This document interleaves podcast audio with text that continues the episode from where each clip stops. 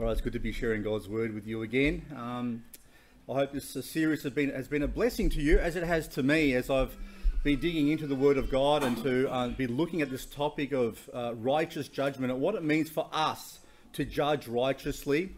It is a, a quite a broad subject in and of itself, and we've we've looked at topics such as you know judging sin, judging ourselves, how do we judge uh, uh, doctrine and false teachings and those sorts of things. And uh, today we're looking at uh, a particular topic which is probably a little bit more complicated than doing it in one particular sermon, but it's regarding judging matters where we disagree with each other. And the passage that uh, Brother Rowan read out for us this morning is the passage I'll be looking at over the next couple of weeks. Uh, and the idea is what do we do with each other as believers? We might attend the same church, we believe the same doctrine, but then all of a sudden someone else disagrees with us on a particular topic. Um, and the Bible maybe isn't 100% clear on it. What do we do with those particular things? So, my, my prayer is over the next couple of weeks that we'll look at this uh, topic clearly enough that we can actually apply the Word of God in a way that honours Him and the way that edifies each other. And so, I'll get you to turn in your Bibles to uh, Romans again, chapter 14, verses 1 to 4, we'll read this morning, which is what we'll look at.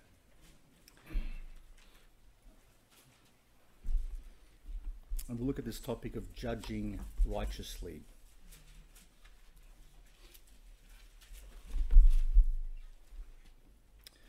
Romans 14:1 Him that is weak in the faith receive ye, but not to doubtful disputations.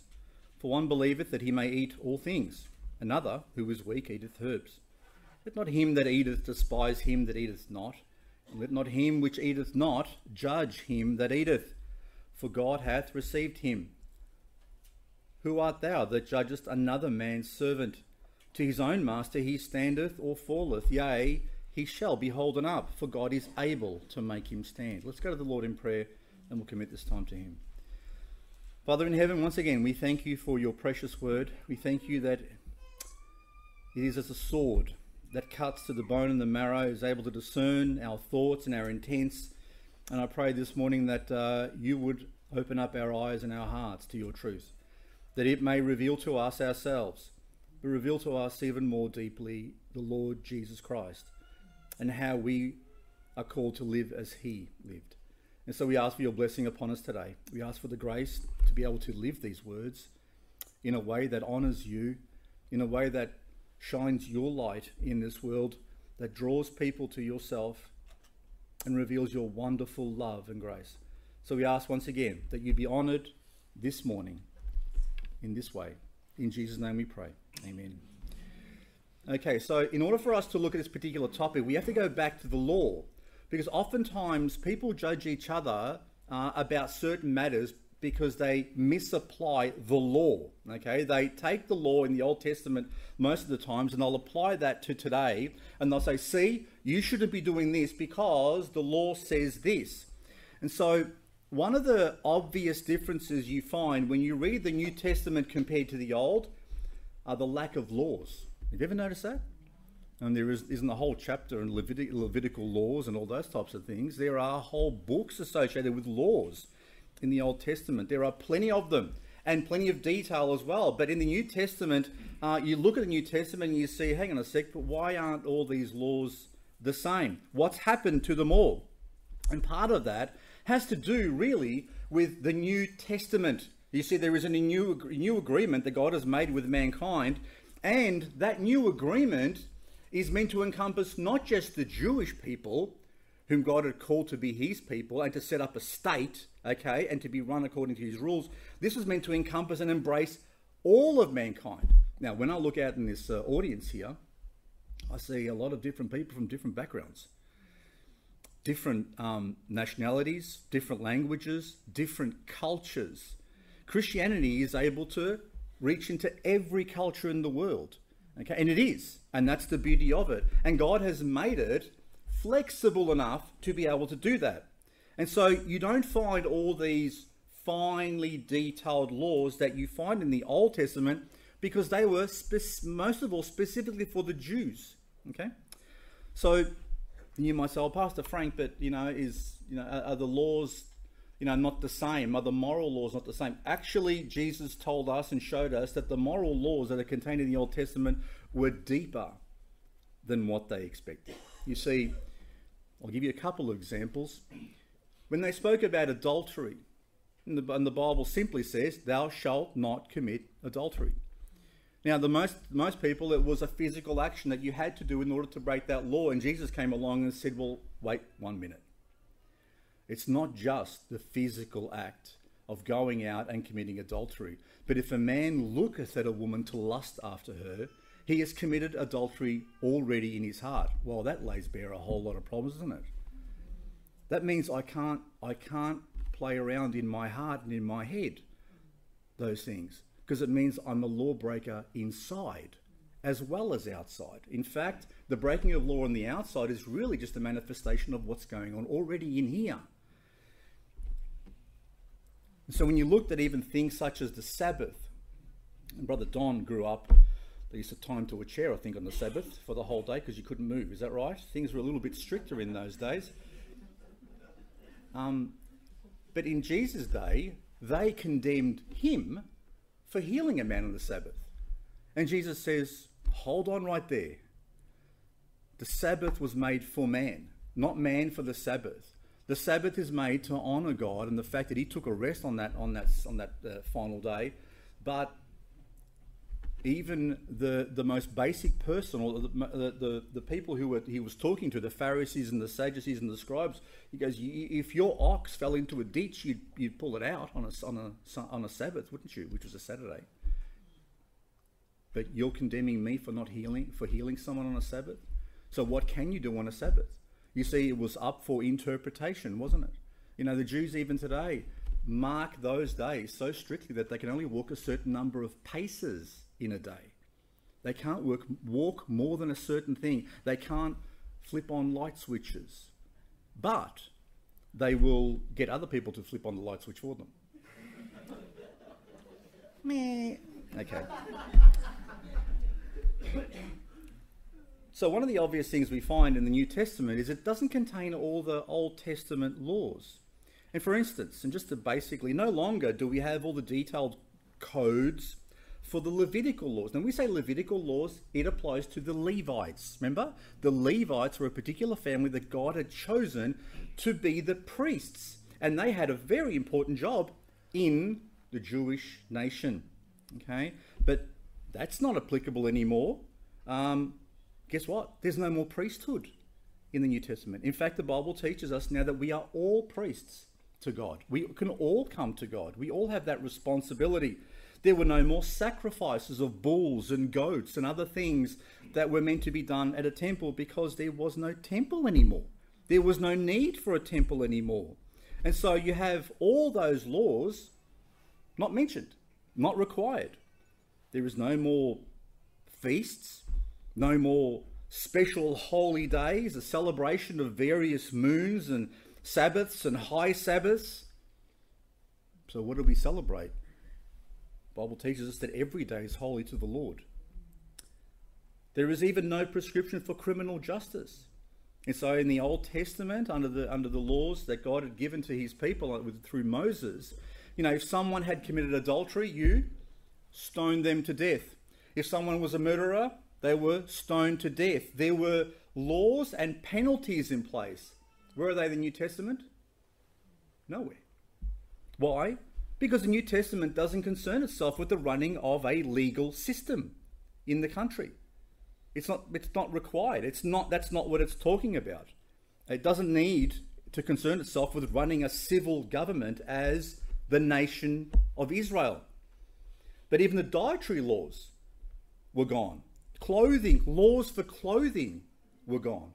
All those things that the Jews were used to in the Old Testament vanished. Now, why? Well, the Bible says that God, with the Jews, had chosen them for himself and to create a very peculiar people. And peculiar they were. And he made them very different to everyone else. And he said to them, I want you to abide by my rules. And I want this world to see what it means to live in a society that's governed, that is a theocracy. It doesn't have a king. It doesn't have all these you know, levels of government. How many levels of government do we have here in Australia? Who knows? Too many might say yes. So we have federal and state and local, and then you have in between those probably you know another 20 packed in between that too. And so, how do you how do you run a nation that's a theocracy, which means just under God? Well, you have a priesthood system, and that's what God had originally intended for His people.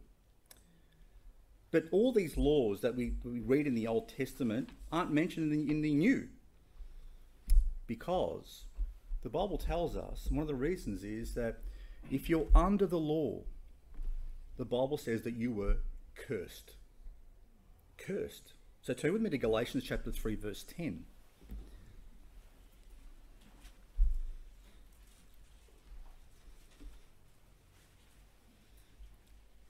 So the first thing I want you to understand is that even under all the laws, even though the laws themselves are good, it meant that you were cursed. So Galatians 3:10 says that for as many as are the works of the law are under the curse. For it is written, Cursed is everyone that continueth not in all things which are written in the book of the law to do them. You know why were we cursed? We couldn't keep them. And if you can't keep every one of them, you're cursed. And so the one thing that is certain for every person in this world is that no one continues in them. Not one person. Not only do they not continue in they can't. Despite the, the efforts, the best efforts of people, as hard as they may try, they cannot keep those laws, which means they are under the curse of the law. They've been cursed. So, according to this, if you're under the curse of the law, what's the what do you do? How do you get out from that curse? Well, praise God, because Galatians 3:13 tells us what Jesus did for us. Christ hath redeemed us from the curse of the law, being made a curse for us. For it is written, Cursed is everyone that hangeth on a tree. So, not only did he keep the law perfectly, both morally, intentionally, within his head, within his heart, and externally, in every way, he then went to a tree and became a curse for you and me, so that we would not be cursed, so that we could be released from that curse. So thank you, Jesus. And only he could do that. Only he. He was the only one who could because he was the spotless Lamb of God. He was perfect in every way. And the beautiful thing about that curse, it couldn't stick to him. It couldn't stick because there was nothing he could grab onto. There was no sin within his own life that it actually could hold on and keep him in, in hell. So, why did God give the law? Why did God give all the law? Was the law evil or bad? No. The law was never evil, the law was never bad. It was designed to show us something. Turn to Romans chapter 7 with me. Romans chapter 7.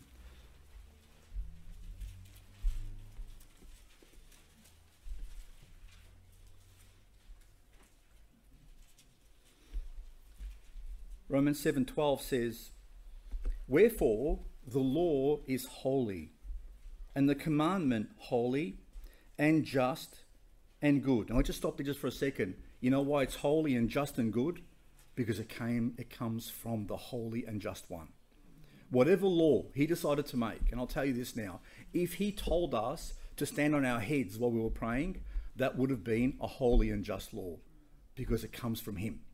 It's as simple as that. Every law that comes from him is holy because he is the holy one. Okay? So let's continue.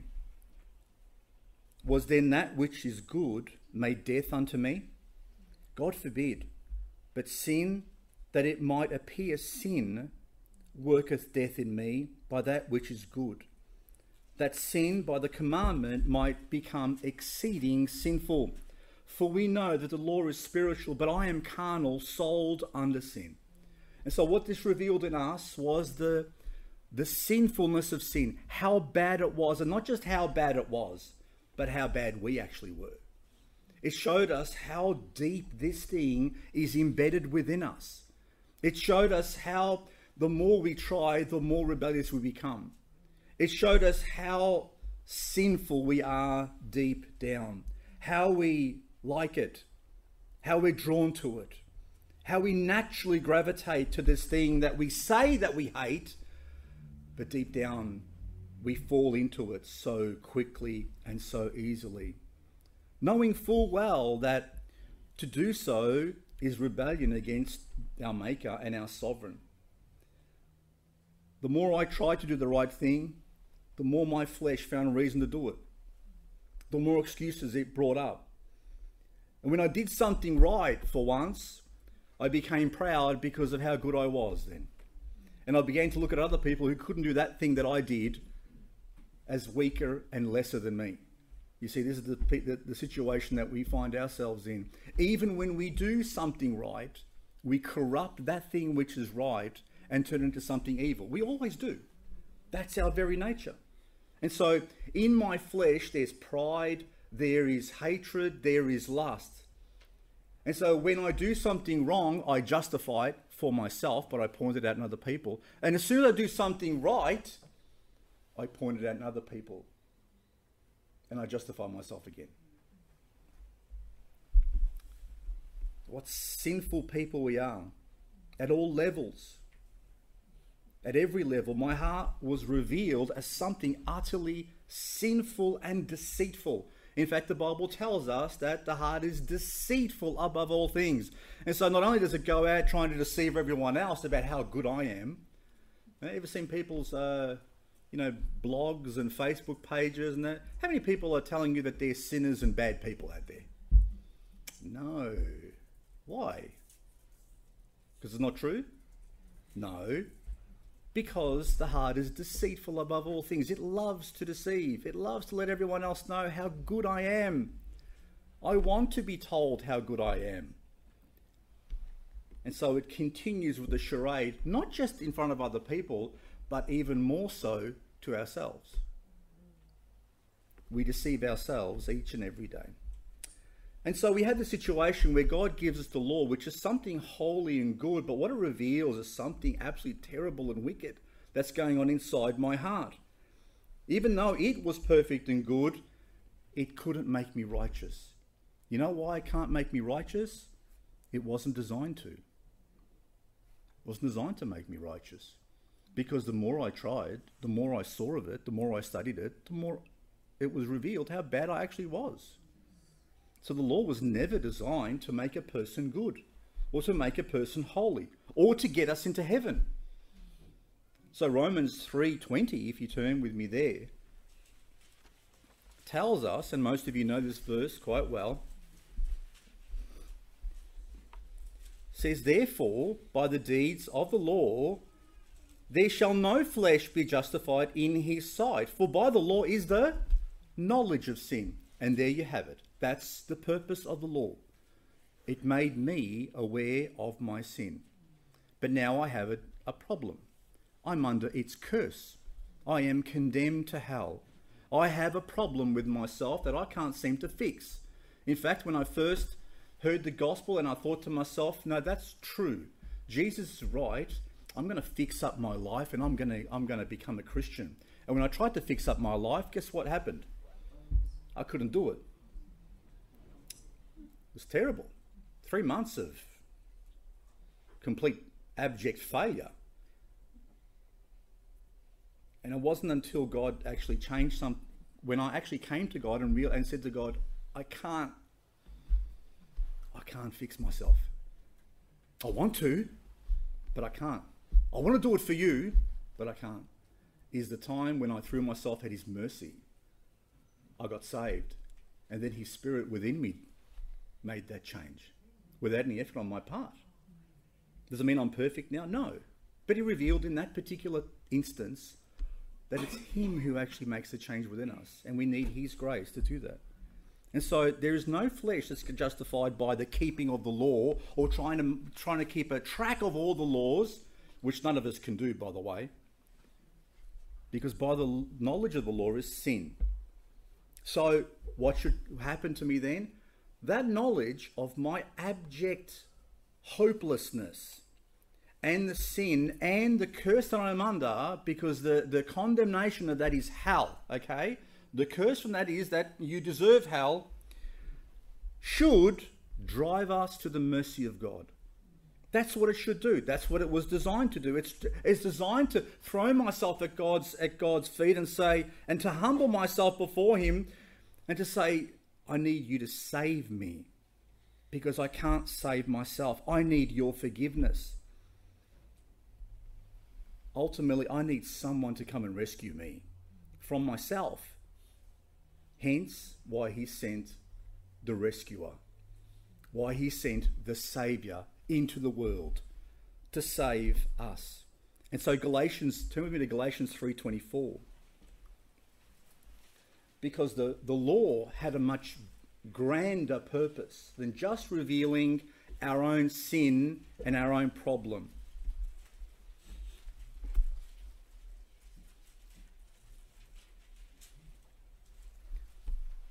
it says in Galatians 3:24 and this is a really good verse to understand wherefore the law was our schoolmaster to bring us unto Christ that we might be justified by faith. Did you get that? Um, ever had a really good teacher? And growing up, you, everyone's got that favorite teacher in primary school or high school that really made a difference in their life. The law was meant to be our teacher. And the teacher was meant to point us to Christ. And that when he came, we, we would recognize him as the one who could save us. And please understand what this verse says that the law was ultimately given by God to draw us to Christ.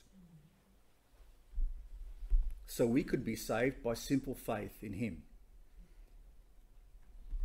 So what happens to all the laws? Well, now the, the Bible doesn't provide us with all the details of all those laws. What it does, it provides us with these guiding principles, with these things that are foundational now to our lives.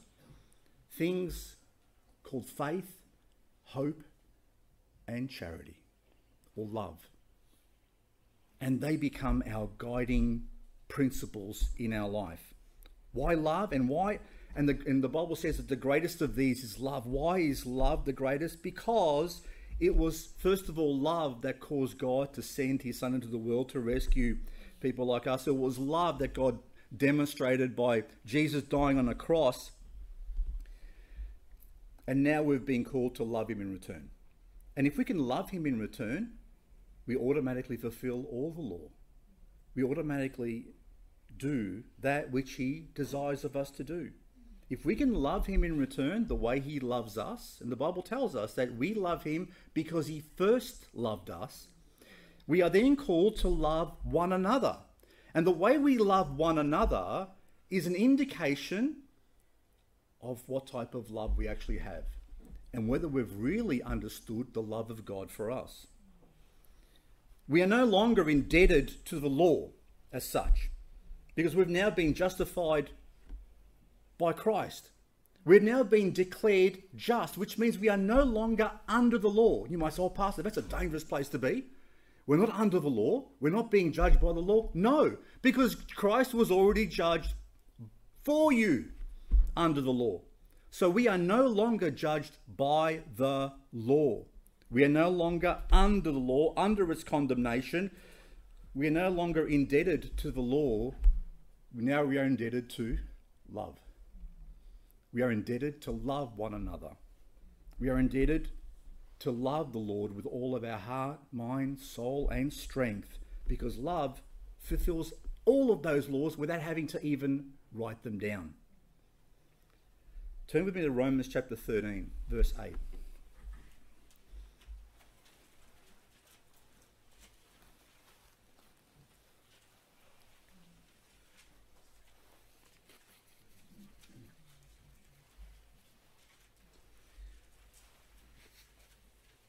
Romans 13:8 says, "Owe no man anything, don't be indebted to other men, but to love one another. For he that loveth another hath fulfilled the law. For this, Thou shalt not commit adultery, thou shalt not kill, thou shalt not steal, thou shalt not bear false witness, thou shalt not covet. If there be any other commandment, it is briefly comprehended in this saying, namely, thou shalt love thy neighbour as thyself. Because if I love my neighbour honestly, if I truly love my neighbour, I will not commit adultery. If I truly love my neighbour, I will not kill them, I will not steal from them, I will not lie to them, I will not do anything that would harm them, but I would only seek that which is good for them. Love fulfills the law completely. And you and I, if we're born again, are no, are no longer under the law. There is no law on top of us that says, Thou shalt not, because you've been told, Thou shalt do this. Paul repeats this again in Galatians. Turn to Galatians 5:13 and he adds something further which becomes then a bit of a basis for our how we judge this particular topic or where we're going to go with it. Because paul uses a phrase that some people get very scared of. Galatians 5.13 for brethren ye have been called unto liberty. Only use not liberty for an occasion to the flesh but by love serve one another.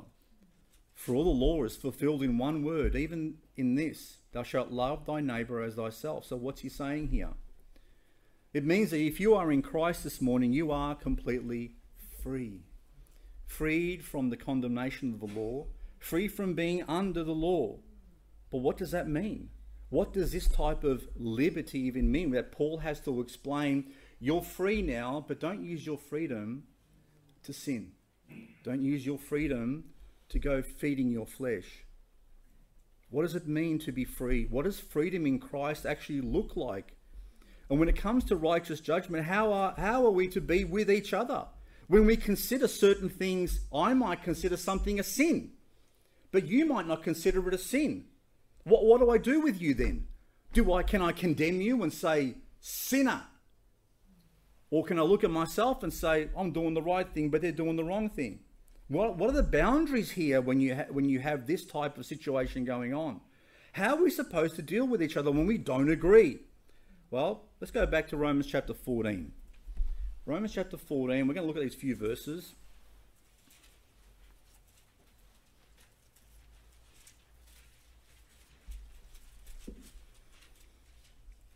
Because this chapter is a beautiful chapter for us to, if we understand it, how to deal with each other when we don't agree on the same things, when we don't see eye to eye on all on all uh, topics.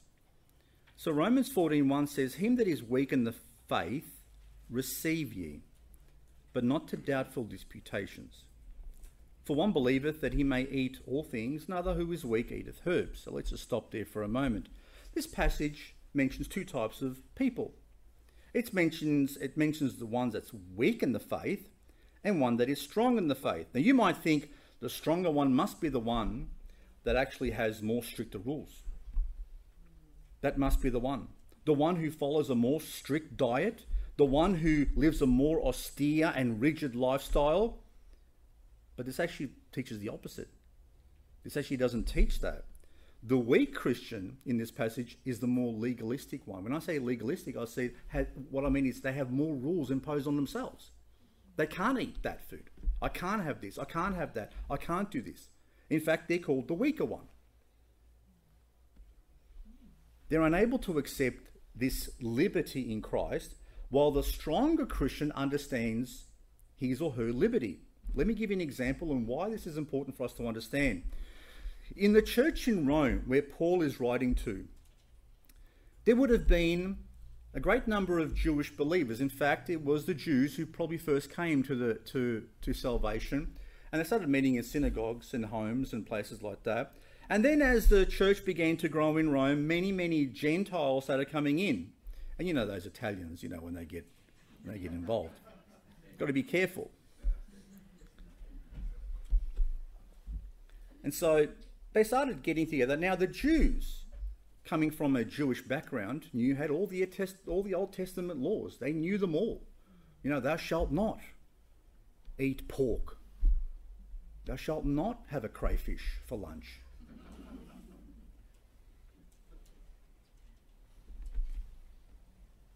And here are these Italians and these Greeks that didn't come from any of that. They were eating everything and anything they could get their hands on. And they're coming into the church and, and celebrating, you know, what they have in Christ together. So here you've got the Jews with, you know, they've got all the dietary laws and they've kept all these rules and regulations and how they're supposed to dress and how they're supposed to do this and do that and how. So everything's, you know, they've been brought up as children like that from from from a child. And there you have the the Greeks and the Italians, you know, sitting together in the same church um, with very very different backgrounds. One's invited the other one over to their place. The Italian invites the uh, the Jew over for some lunch. They want to get to know each other a bit better. Come over to my place. Uh, I'd like to have you over for some dinner. The Jew's already thinking, oh no. And so the Jew's thinking to himself, oh, I wonder who's going to feed us. I wonder where he bought that meat from as well. because I mean, you know the, the kosher butcher that we go to, you know, you know, uh, what's what's a good Jewish name? Come on, help me here. Don't leave me hanging. You guys are hopeless, actually. Abraham, okay. Abraham. Took ages to come out with Abraham. All right, so Abraham, our local butcher, is a kosher guy. He knows what meat we're allowed to eat and he'll cut it. He's not going to mix up that knife, you know, cutting up, uh, you know, a lamb and then with the same knife he's going to cut up, uh, you know, pork and he's going to cut up other stuff that, you know, and a horse that they weren't supposed to eat. And this guy's going to, and this Italian who's, you know, who's we've invited, uh, been invited to, I don't know where he's buying his meat. That meat's probably been sacrificed to some idol as well. And actually, they were. Most of the meat that was actually presented in those days that was sold in the marketplace had already pre, been pre sacrificed to Roman and Greek deities. You just didn't know it. It just happened in the background, okay? And so, what do you do if you're a Jew? and you still aren't completely uncomfortable with the sort of stuff. He's the weaker one, you see. The weaker one because he's got more laws imposed upon himself. And so, what do you do? do does he abstain? Does he go? Does he say, "No, I'm not going to. I'm not to come"? He's going to be rude. If he if he arrives, what's he going to do? Does he just not eat? Well, that's going to offend the Italian, isn't it? Because if you don't eat in an Italian's house, especially an Italian mother, it's very offensive. You might not leave the house.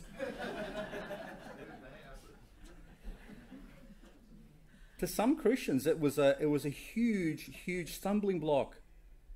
You know, what could you eat? Maybe if you just ate the salad, maybe you just had that, which would have been once again a problem. But you might think, oh, that's a bit of a strange thing. We don't have that problem today. Oh, we actually do. Okay, um, but it wasn't just unique to those people. Even the apostle Peter had a problem with this. So even Peter had this problem of when the Lord was about to send the Holy Spirit upon the Gentiles. You know, Jesus says, you know, you shall be witnesses to me in, in, in Jerusalem and Judea, in Samaria, and to the uttermost parts of the world. And that's the way the Holy Spirit was poured out, believe it or not, in that order. Okay? Came out in, in Judea, in Jerusalem first, then it went to Samaria. God poured out the Holy Spirit in Samaria. And then we have this fellow called Cornelius, who had heard the gospel and, and, uh, and, and God had, was organizing to pour the Holy Spirit out on Cornelius, this Roman centurion, and his family, and his whole family. And he had sent his servants to go, and God had told him, Send your servants to Peter, one Simon the Tanner, whatever it is, or Simon, and he's, he's at Joppa, and actually go there and send and send them. And so before they arrive to Peter's house, these people from this Roman family, the Lord gives Peter a vision. God starts prepping Peter up because God already knows what problem Peter's got. Is Peter going to go into that house? Is Peter going to eat the food? Is Peter going to cause problems? Peter was a bit of a, some people might say, a bit of a redneck, but he was a bit rough around the edges. But God was prepping him up. So turn to Acts chapter 10, verse 9 with me. Acts chapter 10, verse 9.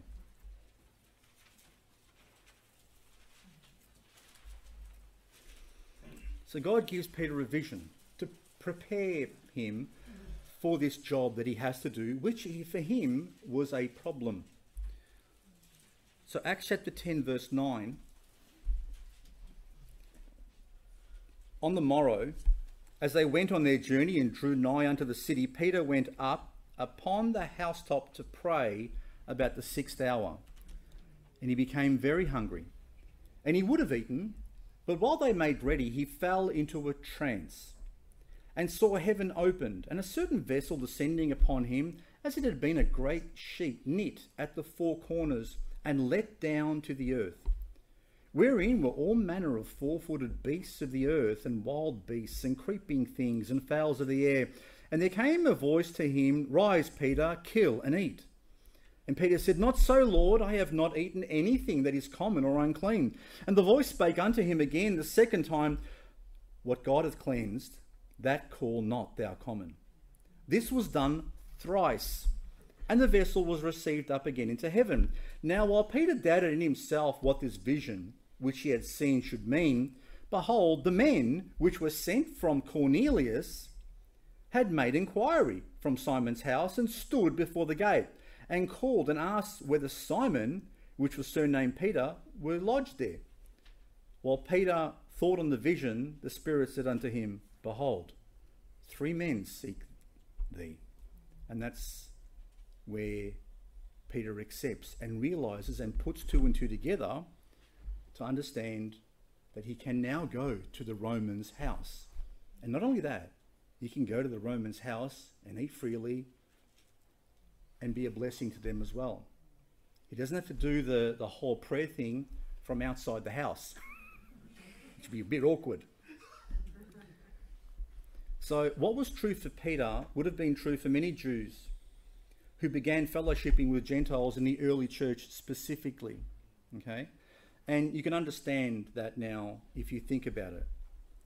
There were clear, very clear, and very strict laws forbidding Jews to eat certain types of food, whether it was pork or shellfish or any animal outside of what they called, what the Lord called clean for them they were not allowed to eat it, and you would not have eaten it at any time during your life.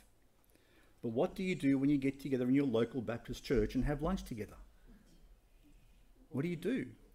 If they're anything like us, there's a problem, isn't there? Right? Because we love our food. We love to get together. We love to fellowship together. And part of that process is eating together. And so when you can't eat, that, that can div- create some pretty strong dividing lines between yourself. What do you do? Do you bring food? Do you not bring food? Do you go? Do you partake? Do you not? What if I still feel it's wrong? Should I judge those people? Should I tell them, no, you shouldn't be bringing that food because it offends me? What should I do? Do you boycott church lunches? Do you boycott visiting Gentile families? Yeah. These are the ones that had a, a particular problem and that caused them weak in the faith. The Gentile, on the other hand, who had the strong, had a similar problem.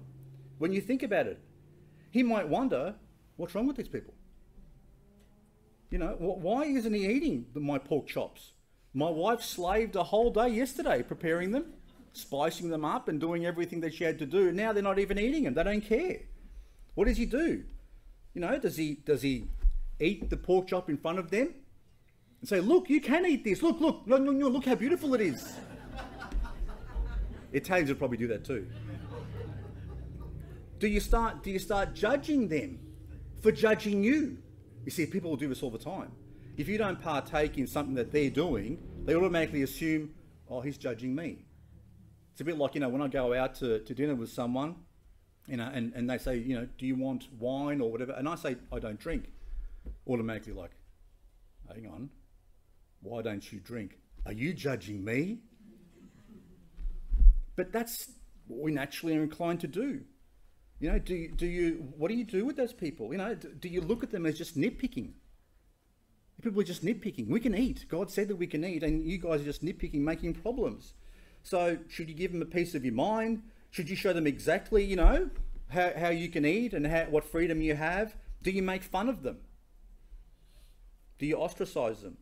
None of these, because Romans 14:1 says, "Him that is weak in the faith, receive ye." Receive. But not to doubtful disputation. So in other words, accept your brother. Whether he eats or whether he doesn't, accept him as a brother, which means I love him exactly the same as everyone else. He may not eat my pork chops, or I may not eat his particular food because they are a, it's a problem for me, but I don't I don't despise him or reject him. I love him, I honor him, I respect him as every other brother that I have in the faith. I don't get upset with him either, thinking that he's judging me, and I don't play with this thought around in my mind that I have to somehow tell this guy what he has to do. Because it says, don't accept him or don't receive him to doubtful disputations. Don't go arguing over stuff. That's not a big deal. Because whether you eat or whether you don't doesn't make one iota of difference at the end of the day. Okay? Don't start getting into arguments over things that are not important. Okay? Um, Paul says that within the church, there are those that are convicted with eating certain foods, while there are those who just eat everything. And you know what? That's fine. That's okay. Verse 2 says, For one believeth that he may eat all things, another who is weak eateth herbs. That's fine. Each one accepts the other. Okay? So the stronger is the one who has less laws imposed upon himself, the weaker is the one who has more. Okay? So it isn't just for Jewish and Gentile believers. Some Gentiles who had been also been saved from pagan religions knew what they had done before, offering sacrifices to their idols, and maybe eating a certain type of meat would have brought back some pretty bad memories. And so it would have been difficult for them maybe to eat a certain type of meat because it brought it would bring those things back. You know, one of the reasons I do not, and I haven't drunk any alcohol for 25 years, I think it is around that sort of time. One of the reasons is because the very same thing. Because there is those who have been saved from alcoholism. And so if I if I use my freedom in front of them and say oh, I can have a glass of wine if I want, I may actually be creating a stumbling block for them. It may bring back some pretty bad memories or even cause them problems as well. So I will restrict my freedom in order to bless them. And that's one of the guiding principles that we've been called to because love means I will willingly put aside something that I can do so I can love you. That's what it's always, you will find this thing over the next couple of weeks repeated over and over again. So it says in verse 3 Let not him that eateth despise him that eateth not, and let not him which eateth not judge him that eateth, for God hath received them. You know what? You're both believers. God has received him and he has received you. God has accepted you both, and you shouldn't be despising each other for the sake of food. It doesn't matter what food you eat. It doesn't matter um, if you come into this church and you only eat herbs, you only eat whatever it is, and I'm eating a pork chop, I'll try not to eat a pork chop in front of you if it's going to be a problem for you. Okay? So Paul first gives us an example. So we've got the whole chapter to go. Well, we've got plenty of time for that. But we're only looking at these first four verses today. Paul gives us an example of eating food as a challenge within the early church. It wasn't the laws that people were imposing on themselves that was the concern, but the way they would look and treat each other. That was the concern. What do you do with another brother who doesn't have the same rules and standards that I have? How do I look at them? And so that was the concern that this passage is treating. How you treat each other is most important as to exactly what you what standard you want to have. You may differ on a matter of sin uh, that wasn't necessarily clearly specified in the Bible, but is no, it's not a reason to actually um, reject each other. In fact, the New Testament, just to give you a bit of background, the New Testament does make it clear that all foods can be received with thanksgiving. So 1 Timothy 4 4 says, For every creature of God is good, and nothing to be refused, if it be received with thanksgiving, for it is sanctified by the word of God and prayer. That's pretty clear, isn't it? But what about the guy who still can't eat? What do I do with them? Do I push their nose into this particular verse and say, no, you're wrong? No, you don't. If you understand this verse and you don't have that particular problem, then that's fine. You're the stronger Christian. You're the one who has more liberty in Christ. But the question is how you use your liberty. That is the most important question that you need to ask. Why do some people also maybe not give themselves the freedom that they maybe have in the Lord? Because sometimes freedom can be a scary thing. Freedom can be actually a very scary thing for some people who have been used to living in particular confines and walls most of their life and they become very comfortable with them. If you've been living in a particular way of your life with certain rules for most of your life, maybe being brought up a certain way, it can become a, a particularly scary thing when you've been brought into an area or among people who don't have those same boundaries as you. And then to be told you cannot have, you don't need those boundaries either, then can become a fearful thing. Have you ever heard of a cage uh, bound bird? You ever heard of that particular phrase? A cage bound bird is a bird who will not leave their cage, even when the door's fully open for them. They won't leave. Um, and, it's, and it's like a phobia. It's a bit like uh, agoraphobia, people who are scared to leave their, their homes, right? And it's a fear that the bird has because it doesn't want to leave its safe, I'm scared to say safe space but safe area. Okay? Anxiety disorder. And it's caused because the bird has not been out of the cage for a very, very long time and it becomes used to the boundaries of the cage. If it leave, most cage bound parrots, for instance, become terrified and even aggressive if, they if they try to remove them from the cage. Some believers are the same. Some believers have been brought up in a certain way. And so they're used to those boundaries. And then to step out of those boundaries, to be told you don't have to do that, becomes a scary thing. Some believers actually impose more laws upon themselves because it makes them feel safer. You know, if I set myself a standard or, or a law that says, Thou shalt not walk more than two kilometres an hour, that will make me more safe because I'll have less chance of tripping over. Does that make sense? And they set rules for themselves for that very purpose. But it's up to every person what rules they set for themselves. In the old in uh, in olden days, if you look at this church now, there is one lady in particular who's wearing a hat. Now I won't actually point her out, right? Because I don't want to embarrass her. Um, and she's pulled the hat down now. But if you were to go back, how many years, Don? When women were wearing hats in church? In the 60s? 50s and 60s? Okay. So in the in the 50s, if you were a, a female, you'd come to church with a hat. Okay? And part of that, and gloves and, and stuff like that, yeah. So, so to, to, to, for a woman to come to the church, they would wear hats. Now, it wasn't a fashion thing, although it probably became a fashion thing, right? But it wasn't meant to be a fashion thing because what they did is they took that verse that says, you know, a woman cannot pray without her head being covered. And they took that and they expanded to the whole church. And so they made that the rule of the church. And if you came in the church without a hat, people sort of give you a bit of a strange look. But that was safe, wasn't it? It was a safe thing that they did it for, just in case they sort of stepped outside the boundaries. And we've got our own rules and, and things in this church. We sing hymns. You might say, what are we only singing hymns for? Why, why can't we have a couple of good Hillsong churches up here? Oh, Hillsong songs. Well, we've set ourselves a particular boundary, right? And we've said that this is our boundary that we want to stay within because we've seen some of the stuff that's out there. Okay? And so this becomes uh, an area for us that we know to be safe and we know it makes it easier for us to stay within. But some people actually thought to themselves that they would create more and more stricter rules because the stricter the rules you made, the less chance that people were ha- or had of sinning.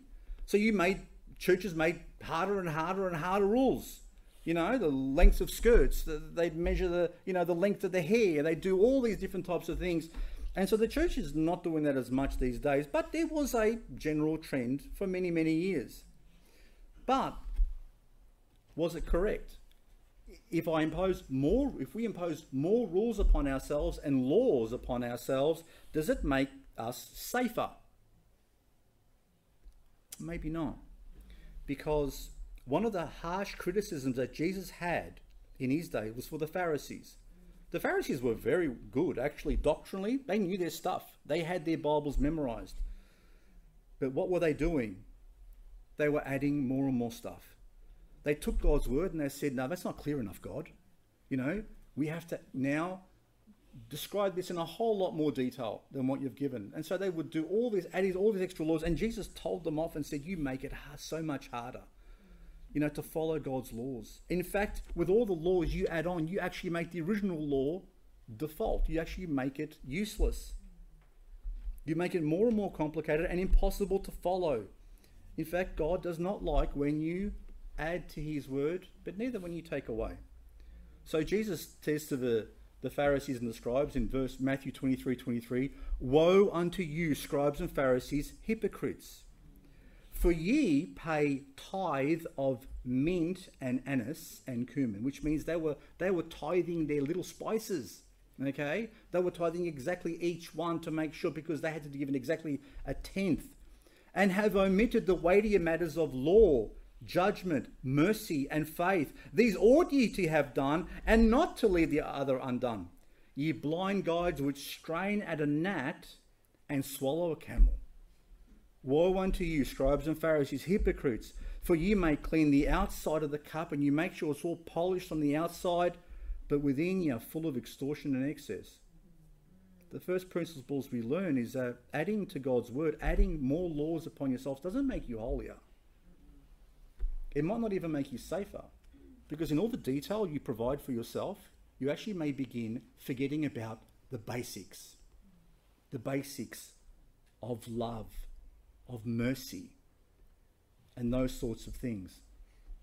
And so in verse 4, our final verse, in uh, Romans 14, why art thou that, who art thou that judgest another man's servant? To his own master he standeth or falleth. Yea, he shall be holden up, for God is able to make him stand. This is the blessedness of a genuine salvation. If you have any doubt this morning, if you've put your faith in Jesus Christ and you know that you've been saved, then I will guarantee you that God is able to make you stand. That is your guarantee. Not you are able to make yourself stand because you have no strength within you to do that. It is God who sustains his children all the way to the end of the road. Every one of them. He will not lose one. Jesus did not lose one person. Okay? Even Judas, who he picked, was already a devil and stayed a devil and then betrayed him. Jesus did not lose one person and he will not lose one of you. Yea, ye shall be holden up, for God is able to make you stand. That's the beauty of the gospel. And is a topic of food, as we close up, is a topic of food the only challenging area that Christians disagree on? No, by far. Is it the only topic that they, they judge each other on? No. We've just been through COVID. If we haven't learned that lesson, there are plenty of other examples, and Paul's going to raise them for us as well in, the, in these coming weeks. We'll look at this passage, but like as it was then, it's exactly the same now. You may be living in a different country at a different time. You may be holding iPhones when they didn't have any iPhones, but the same heart exists within here as those people back then. It's the same today. Um, last time I checked, Fawkner is a wonderful place to find halal food. And Hindu food served in certain restaurants. Do we eat do we not eat? What do we do with each other if we eat or if we don't eat? Are there any other areas of dispute when it comes to living for the Lord? Of course there are. Are there areas the Bible does not give us clear laws For, of course, there are. What music do you listen to? What clothes do you wear? What customs do you practice at home and that you've brought in from your culture? What movies or TV shows do you allow yourself to watch? What books do you read and spend your time consuming? What subjects do you study? What foods do you eat, obviously? What drinks do you drink? Where do you meet together? How often do you meet? And what do you do when you meet? What do you do with your time? What do you do with your money? Do you follow sport? What do you do with politics? What clubs do you join? What entertainment do you enjoy? What hours do you work? What words do you speak? Do you wear perfume, jewelry, hats? what hairstyle do you have? Or what hairstyle don't you have? what days should you consider holy? What days should you not consider holy? What do you do on those days? The list goes on and on and on. We can disagree about a million things if we like. The question then is are we going to consume each other with those things? Now, I don't particularly believe this is a problem for our church. I think we have a, a lovely united church and we have a wonderful love for each other. And love covers a multitude of sins. It does. And I thank you for your love for all my sins because you're very generous and patient. So be patient with each other as well. Thanks, Phil. There are plenty of things that God doesn't give us direct commandments for, but we're going to discover the Bible does give us a number of guiding principles to follow. And we're going to, my prayer is, you be able to use those guiding principles when we come up with a, a, a thing that we're not entirely sure about. But first and foremost, let me just remind you for those of you who have been freed from the weight and the penalty of the law, that you have been made free in Christ. We have not been made free from the law to sin, to indulge the flesh. No, we have been made free from the law to love. That is what we've been freed for. If you know something to be a sin, if you believe it to be a sin, then don't indulge in it at all. If you have doubt, keep away. There's your first guiding principle. You should abstain. Other people sinning should never be a license for you or me to sin. We should never use other people as an excuse. But we are not also called to judge our brethren if there's something that they do which maybe is not clearly taught as a sin in the Bible. If you're going to leave this sermon today with one thing, it's to love. It's to love the Lord your God the most because he loves you the most. And he still does. And you are called to love your brother and sister in Christ because love never fails. Let this principle guide us in the coming days and all of our judgments, and you will succeed in this thing called this Christian walk that God has given to us and that Jesus has saved us for. If you're not sure about what love is, then just read about how Jesus lived. Meditate on 1 Corinthians 13 and, and ask yourself whether you do those things. And the Spirit of God will lead you into all truth. If you are unsaved today, then I invite you to experience the love of God, to receive that love, to lay aside your, your pride, lay aside your fears, and turn to the one, the only one who can save you from your sin and the penalty of that. Jesus Christ, the Saviour of this world. God bless you and thank you. And if you need any prayer this morning uh, before you leave, I share with you that Brother Praveen is, is has a, a, a time of prayer at the back. If you need any specific prayer for anything at all, or if you'd like to pray about salvation or know more about it, please see us at the back room over there and we'll be happy to pray for you. God bless you.